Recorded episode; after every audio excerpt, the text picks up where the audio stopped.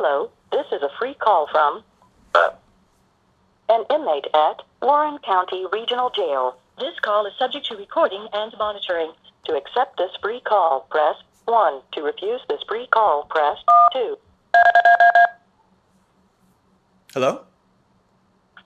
Hey, Hey, Matt. hey, is this Robbie? Yeah, yeah. Really appreciate you giving me the time to talk to you. Absolutely. So, uh, how do you want to do this? Um, well, I figure that probably the best thing to do is just since the time is limited, just to have you first, if you wanted to get any messages out there. Um, I don't know when this is going to go up. Um, uh, just listen to what you have to say, and then if I have any questions, uh, I could I'll ask.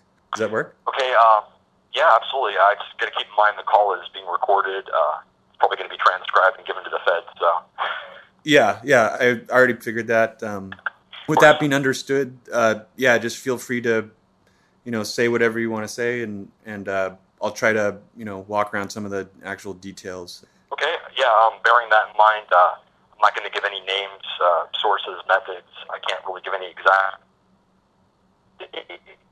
sizes. Um, so, I mean, I, I guess the, the focus of this should be um, the investigation, or, are we talking about my case specifically? I mean, uh, I, Well- I could talk for an hour, but uh, is there a particular uh, avenue you want to take here? Yeah, I mean, I specifically I wanted to know, you know, what what details you can recall from memory about um, uh, the you know the one particular document, um, Okay. and uh, and yeah, if I you know if I have any of your questions, I can I can just ask, interject. Uh, absolutely. Um, I'd say, first of all, the most helpful thing at the moment would be to get my thumb drives back, uh, both my IronKey D100, which I had back in 2010 in Canada, and uh, probably more recently my Kanguru Defender Elite, which was handed over to the Department of Justice, uh, followed by, uh, following my removal from Canada. So, I mean, that was never uh, the government's to begin with. That was my personal property, and I, I still don't know what, what the legality is of them holding it because they're not saying they're using it as evidence. They're just kind of taunting me with it. The, uh, the assistant U.S. attorney told my lawyer, "Oh, yeah, we have his drives," and it was an offhanded remark to him, almost like, "Yeah, we know what's really going on, but we're not going to come out and say it." So, um, I guess to give you a background, or um, if you know my my background in, in uh, what I did in the guard was with uh, with drones. Was all source intelligence analyst, and uh, we had seen some uh, illegal activity involving the signature strikes.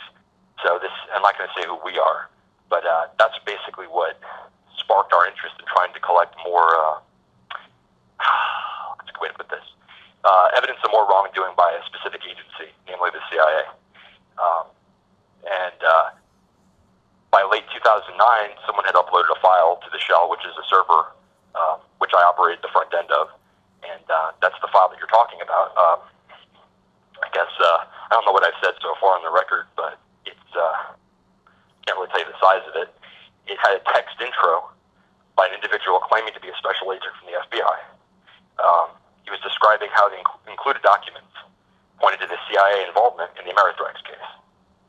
Um, had an index, a file index, uh, which I skimmed through, had PDFs, uh, PowerPoint files. Uh, the PDFs included scanned handwritten notes. Um, I, I guess specifics, uh, which uh, stood out to me. I mean, I jotted some notes down before, um, were technical nature of stuff like uh, degraded anthrax versus brucellosis, degraded anthrax versus tularemia. Uh, there was nuclear regu- regulatory commission paperwork tracking a radioactive cobalt source. Uh, and from the handwritten notes, uh, they thought that source was used to degrade or render inert weaponized anthrax. Um, let's see what else stood out to me. The uh, it was the Ames strain of anthrax, and they said it was weaponized via electrostatically charged silica nanoparticles, and uh, that's been burned into my memory. Um, Just really quickly, do you what what do you remember the date of the document when it was from? the the specific seven zip that was uploaded, or the Just the one, just the. America Amerithrax. That was 2000. That was September of 2009. The the document was compressed. I mean, th- this was a uh, an archive file with uh, a lot more files inside of it. Okay, so but the, but the actual document uh, you believe was from after uh, like 2008, or I mean, I guess what I'm trying to get at is after the you know the attacks were pinned on Bruce Ivins. Is is this when this document was supposed to have been written, or no? There were there were scanned documents predating uh, the official investigation. Scanned documents were, I mean, I, I think back to mid 2001 was was the earliest I remember. Okay. Uh, so these were, hand, I mean, there's before and after the actual attacks.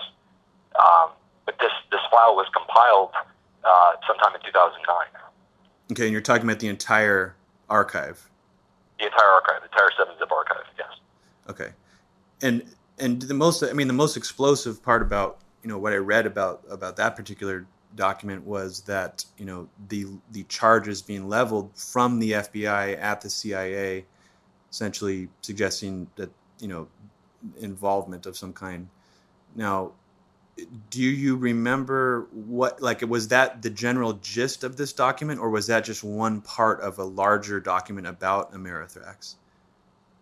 The that was in the introduction that was written as a text file. Um, that was the first named file in the document once it was ex- extracted, and that was what the claimed special agent was was saying that the documents illustrated uh, that it was CIA involvement uh, in the attacks, not just CIA involvement in the investigation.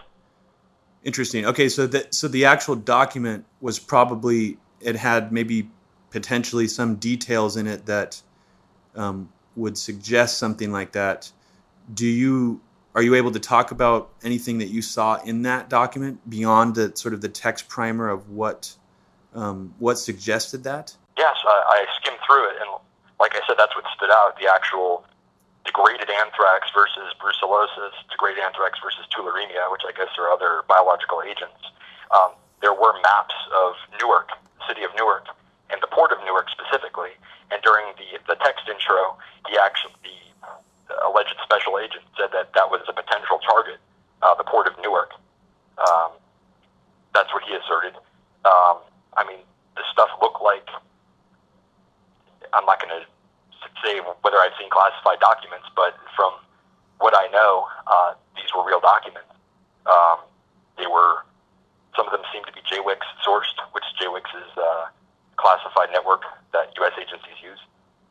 And I know for a fact that several people that had been involved with me had access to JWICS, so I'm, I'm not going to say any names or who I think might have uploaded that or had or knew someone that had access to that, but it all uh, led me to believe that this was um, real information.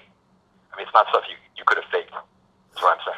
Yeah, yeah. I read some of your comments about the, the sort of the thoroughness and the reasons that that you thought that. Yep. So, in in this sort of this allegation, were there any sort of FBI officials or CIA officials that were named or implicated in any way? Uh, there's a few names in the document. Uh, if you look like they've been um, redacted by the person who actually probably assembled this this file. Um, yes, to an extent. Um, all the, the NRC, uh, the nuclear regulatory stuff, uh, that didn't seem to be redacted at all.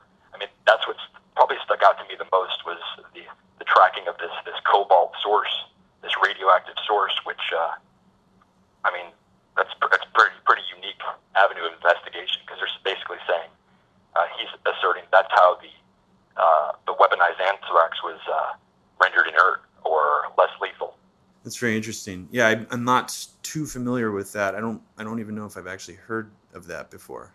So, is, so I'll have to look into that. Um, now, as far as the the idea that this allegation was that they were, you know, that the CIA um, was doing this to help sell the Iraq War, was this person suggesting that the White House was involved in this, or that it was somehow being done independently of, like, how? I guess what I'm asking is how far up the chain of command.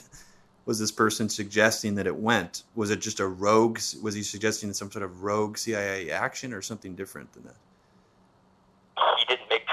In that regard as to how it was called for initially, but he did assert that the FBI investigation, which was following this uh, this NRC paperwork, uh, that it be quashed, and that came from the, the vice president himself. That's basically what this this assertion was. Um, again, I I wish I had the full the full file. Yeah. Understood. Uh, So did you did so, you um, did you have a chance to read the BuzzFeed article about your your story? uh, no, I never did. You never did. Okay, I was just curious what how you felt about you know the portrayal of of, of your story in there. And Marcy Wheeler, I don't know if you were aware that she wrote. Um, she runs a blog called Empty Wheel. She was she was basically writing um, specifically about this one document and Okay. and uh, and she was basically speculating that it was some kind of you know honey trap because the FBI um, had you know a document had been leaked a long time ago suggesting someone was going to try to set up WikiLeaks, and I'm just wondering what your opinion was on on that theory. I mean, that that's a possibility. Uh, the uh, the specific nature uh, and the I guess the, the unique angle of, of of some of the things. I mean, I don't see why they would go through that much effort in, in trying just to set up WikiLeaks, uh, and why it was uploaded to the shell, and the timing was off. There weren't that many people that actually up that used our file hosting part of the shell. Um, much less so than use storage. And uh, to mention storage, which I find fascinating, um, when the information was recompiled to bring up to Canada the second time when I, I sought asylum, uh, that was actually placed in the FB enemy directory on storage, and the storage was moved to Freedom Hosting after we stopped hosting it, and the individual who hosted Freedom Hosting uh, was arrested on, on, I guess, child porn or something charges. Um, so that's gone now. But I do have, we have uh, screenshots of, of that directory still, and that's what I used in my motion to dismiss. So I, I just think the, the effort which the government has gone through just to try and crush this uh, belies something else entirely. Yeah, no, I, I hear you there. These are real FD. I mean, they're they're, F files. There's handwritten notes. There's, I mean, it's, it's hundreds of pages. Yeah, exactly.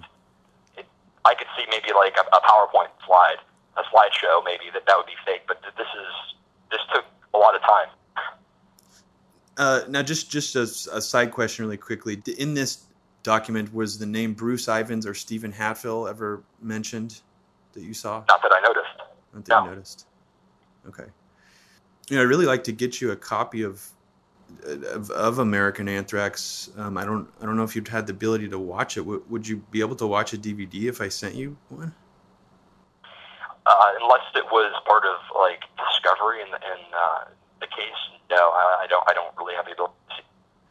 Yeah, I was just wondering if I could. Hello, you still there? Yeah. Oh, I think uh, I just I think they're about to cut off the call. There's a weird message just came on. So, is there anything else you wanted to you wanted to say, um, just in general? What's going on with your case right now? Any Yeah. updates? to get these drives back, I, I I would like people to to kind of put some more pressure out there to get them back because the, the effort even the authorities to to keep us from getting them uh, for use in the asylum case was was it was ridiculous. I mean, it responded to their, our, our own ATIP request that we gave to their government, uh, which is like a FOIA, Canada. Uh, they responded to their law. Um, they had secret Matt? Hello? I think we got cut off.